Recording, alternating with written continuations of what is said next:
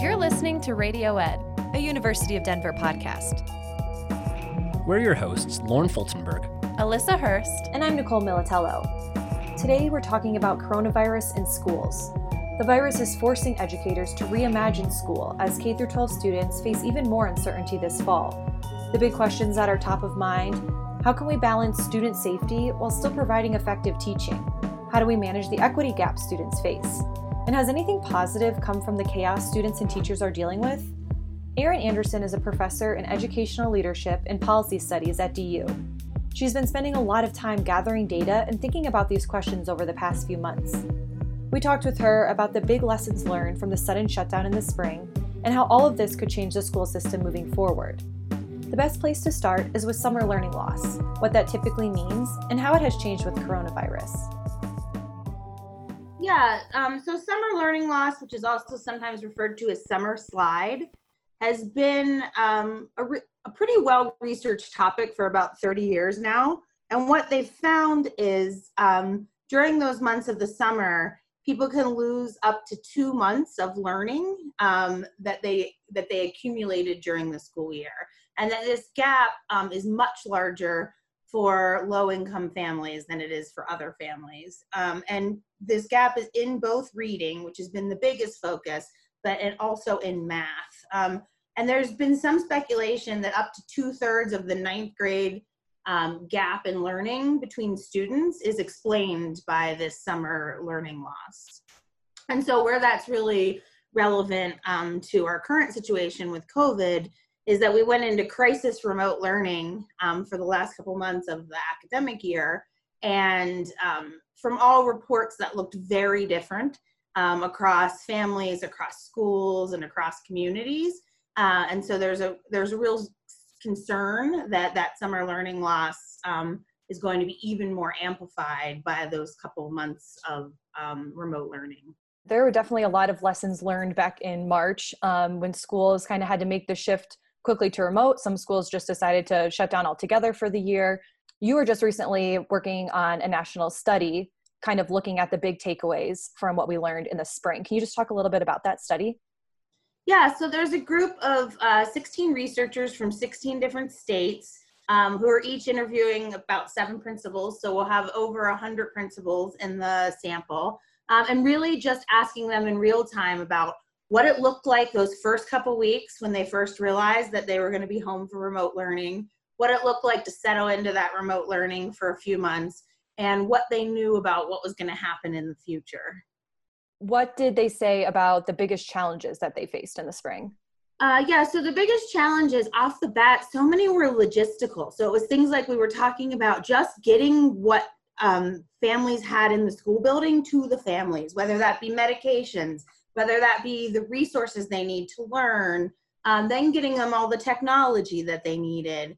Um, and many, many leaders have really recognized um, through that process how many of their families didn't have access to technology that they really didn't realize. Um, finding all of the families. Unfortunately, many schools were not able to, to make contact with every one of their students and their families during that time. Um, so there was just this real, uh, you know, quick need to logistically um, contact everybody, make sure everybody had all the resources that they, that they needed. And then from there, um, they really started to be concerned about instruction and what instruction was going to look like. How were they going to provide it in a way to students that would be workable for families, especially um, while parents are also still working and working at home. Many educators are parents too. So just how to how to do all of this in a way um, that's not too disruptive and that also meets the needs of the students um, academically. And then on a, I think universally what I've heard, the biggest concern was mental health and just checking in to make sure that teachers were okay, that they weren't overly stressed, that families were okay. You know, people have been um, dying throughout this. So there's been a lot of trauma to educators and their families and to school communities. Um, and so I heard from many principals that the, they took their time together as a staff, not to talk about instruction, but to just to say, how are you doing? to laugh together, um, to do teacher appreciation and really recognize the heavy lift that teachers were doing um, to very, very quickly move to a remote environment. Yeah, and that's definitely something that we wanted to talk about as well, just because this had a big impact on education, but that's not the entire conversation here. You know, there's mental health, socialization, access to food that was af- affecting students and teachers during this time as well. Can you talk a little bit about that? Yeah, yeah, that's another really big one that came up. So, um, most school districts uh, very quickly created a way to get food to families, particularly for lunch. And there's something called free and reduced lunch that some families are eligible for. Um, during this time period, any any family could come and access this food. And I um, was looking at one interview from a principal in a rural area talking about how hundreds of families actually came to the school on a regular basis to get food for not just their their kid, but potentially for other members of the family as well. So that was a really big issue and then yeah the socialization piece um, what what a lot of teachers did was just created informal time for kids to log on and just talk with them talk with their friends do a show and tell or just find some way to connect um, because teenagers and younger kids were really feeling disconnected and scared this is um you know no no no group of kids alive right now have had to deal with anything like this. Um, and so I think there's a huge toll that it's taking on kids just trying to figure out what they should be scared of, how scared, and how to mitigate that fear. Looking ahead to the fall, have you seen any strategies that schools are using to bridge the equity gap or effectively teach online that you think um, is really forward thinking and could work out pretty well? Yeah, um, I have heard more conversation about sort of breaking down some of the traditional structures of like we go to English class, we go to math class, we go to science class. There's an opportunity um, in this online environment to rely on things like gaming and all of these kind of innovative um, technological uh, tools that kids are very familiar with to kind of make learning more interesting. Um, so I have heard conversations about how to do that. Um, I think that in this time, since, you know, I, one thing I think is really important to think about is that in the spring of this last year, that was crisis mode. So they all of a sudden teachers were moving to an online environment and they were having to learn really quickly. Well, we actually know a lot about how to teach online really well, and there are some benefits to it. I mean, you have to be really organized, you have to have clear objectives. I mean, there has to be it really helps with planning um, and really thinking about the ultimate learning goals. And so I think there's time has allowed educators to learn all of that. And I think it's going to look really different going into next year. They're going to be prepared, they're going to know all the tools, they're going to understand a little bit more about how you design online learning opportunities. And I think um, we're going to see really probably very cool, innovative um, instruction going on I think funding is a really important part of the conversation. There's been a lot of, um, I would use the word threats from the federal level that if you don't go back in person, you're not going to get funding. And I just read uh, like a super heartfelt um, a, um, opinion piece from a superintendent. I, there was a teacher in Arizona who passed away while teaching summer school because she got coronavirus, even though she was in a classroom with two other teachers. There were no kids there. They were masked up using um, hand sanitizer, all of these things. She passed away, and he was talking about how if the money that's if he doesn't go back to school in a face-to-face environment, the money they will pull from him in a pretty um, low-income community of Arizona could be enough to not allow the school to function. So he's stuck in this space between protecting um, his his teachers and his kids because he's seen firsthand how quickly this virus can spread in a school environment without kids even being there. Mm-hmm. Um, and he's really being put into this position that he has to, you know, decide: do we have the money to function for the year, or do we put people at risk? And that's um, that's an unfair space to put people in many teachers, particularly in low income communities and schools that don't have a lot of resources, have trouble getting paper and pens and books. and they're wondering how the school is really going to be able to afford all of the hand sanitizer and all of the cleaning supplies and all of the masks and all of those things that would be necessary, all of the temperature checks and all of that, you know, that would really actually be necessary for people to be safe. And like you said, this is unprecedented uh, for this group of kids. What long term implications do you think this will have for them?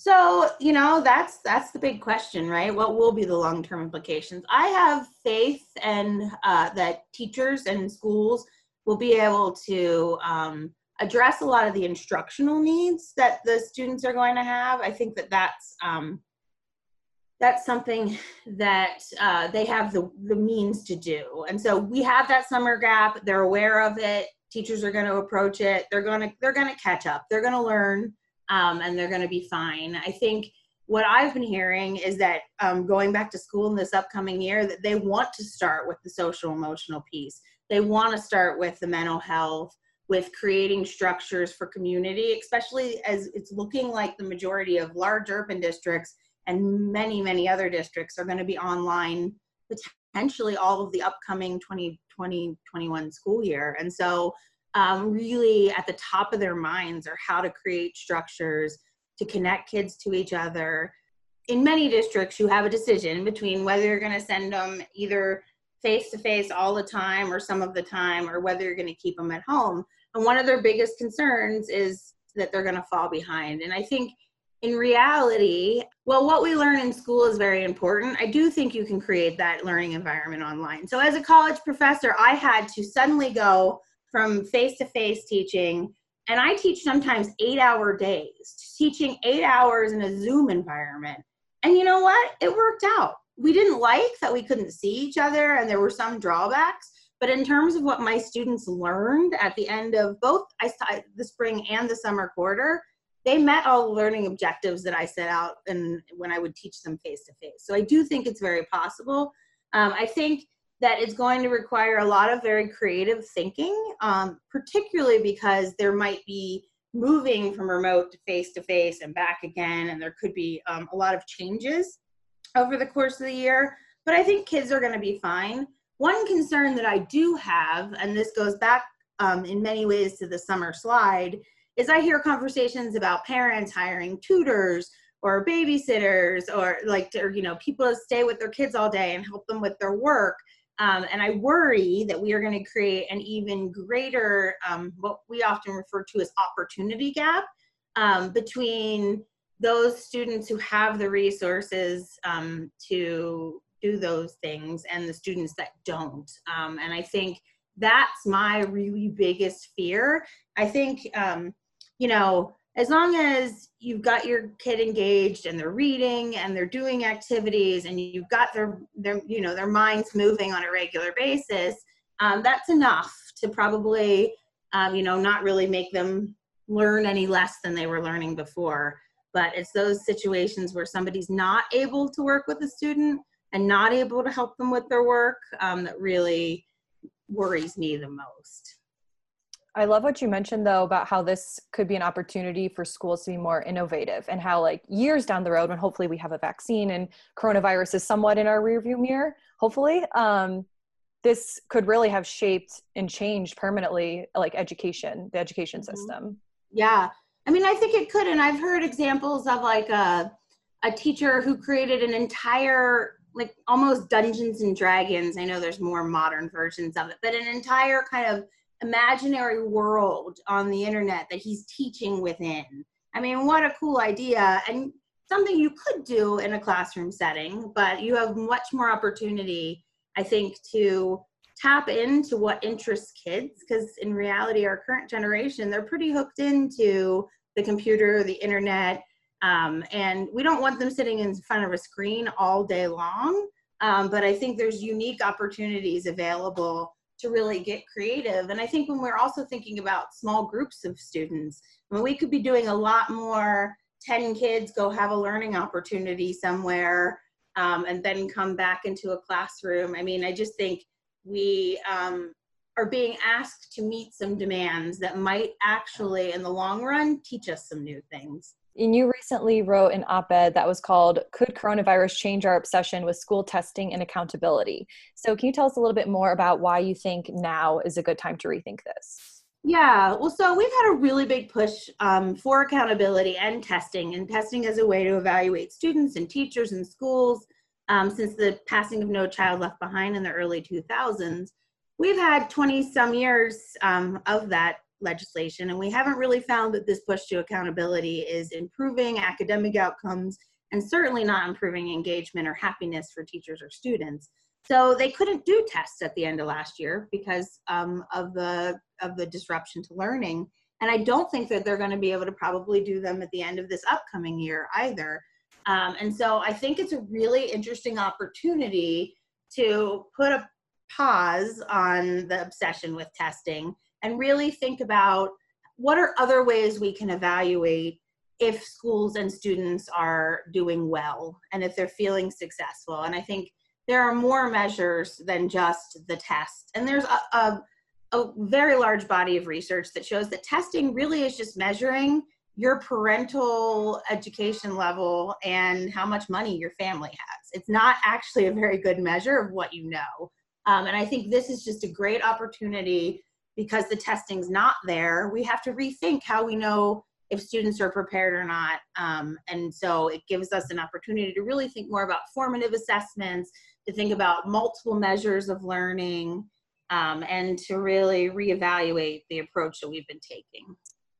And there's been a lot of talk about the negative impacts that coronavirus has had on education. But in your opinion, what do you think the best thing has been to come out of this chaos for K through 12 schools? So this is both. One of the things that's really been sitting with me a lot is I think that COVID has really helped us to understand what some of the structural and institutional racism looks like in our country. And it's been found that COVID disproportionately affects communities of color in the United States, Prominent reasons are the type of jobs, more people of color are working in wage positions. Um, and we also know that people of color are disproportionately um, suffer from heart disease and diabetes, which are um, diseases that the coronavirus affects more aggressively. So these conditions are really linked to structural racism in our society. Schools are a microcosm of our society. So if communities are being disproportionately affected, the children are being disproportionately affected as well. And I really think between coronavirus and um, the George Floyd protests, really racial equity is at the forefront of people's minds. And schools, I mean, I think that the general public um, is entering a conversation that educational researchers and educational professionals have been having for a long time about the race or the role that race plays in schooling um, and the negative impacts of some of our systems. And I just think this is our opportunity to seize that attention to seize that um, interest and really um, for the first time uh, put some structures into place that really are anti-racist and that will um, provide better opportunities for our students of color in our school system so to me um, you know that's both recognizing all of that is is you know uncomfortable and concerning and upsetting but it's also an opportunity similar to testing for us to really take a look at what we're doing and how we can restructure it. Um, I was I was saying to um, my sister the other day, who has kids in the school system and was concerned about online learning, that you know there can be a kid sitting in a classroom that nobody notices isn't engaging and isn't doing the work, but if they're not logging on to a computer ever, then you really have to figure out where they are um, and find them. And so in some ways there might be students that were were slipping through the cracks of this of our system before that you know we can't ignore at this point because if their face is not logging onto a computer ever then we need to go find them and their family and get them logged on. Um, and i think that um, is becoming something that we're seeing as more of a, a community effort as well. And that just sparked a thought for me too because my sister is a teacher as well. And when we're talking about teachers in this conversation in terms of the pandemic where we hear a lot about the frontline workers the people in the hospitals but the teachers are really on the forefront of this for the students too. Can you just talk about what it is like to be a teacher during this time for them and having to go through all of this? Yeah well i think what's been really hard um, for many teachers is they haven't had a break. So for many people spring break got skipped. They've gone into the summer with all this uncertainty. And as a teacher the summer is usually the time where you get a little, you know, time to relax and take care of yourself, but also to start planning for the upcoming year. And with all this uncertainty, it's been really hard, I think, um, for them to know what the next move is. But at the same time, constant communication is coming in and so they're never it's it's like they're working 24 7 like as if they weren't already and i think that this really brings attention to the full spectrum of responsibilities of teachers so teachers first and foremost are sort of there to instruct and to teach um, the standards and the curriculum they've been asked to teach but they're also providing social emotional support. They're looking out for student well-being. Um, they're you know settling um, disputes between kids on a regular basis. They're watching out for what kids might have food insecurity. They're keeping kids safe while their parents are at work. So they have all these other roles that they play, play in kids lives and they're very aware they play those roles. And they feel um, you know a really big disconnect if they had their way every teacher would be back in a classroom with children they want to be able to hug a kid who's having a hard day they want to be able to interact with them face to face. And so the teachers that are pushing back on going back in person aren't doing it because they don't want to be back in school. That's what they want more than anything. Um, but they're being asked to put their own lives and, and the safety of their families at risk um, for what often can feel like economic reasons. And I think that's, you know, a really big ask of people. To read Erin Anderson's recent op eds on equity gap and testing, see our show notes at du.edu slash radioed. Be sure to subscribe and review our podcast. Alyssa Hurst is our executive producer and mixed our sound for this episode. James Swearingen arranged our theme, and Tamara Chapman is our managing editor. I'm Nicole Militello, and this is Radio Ed.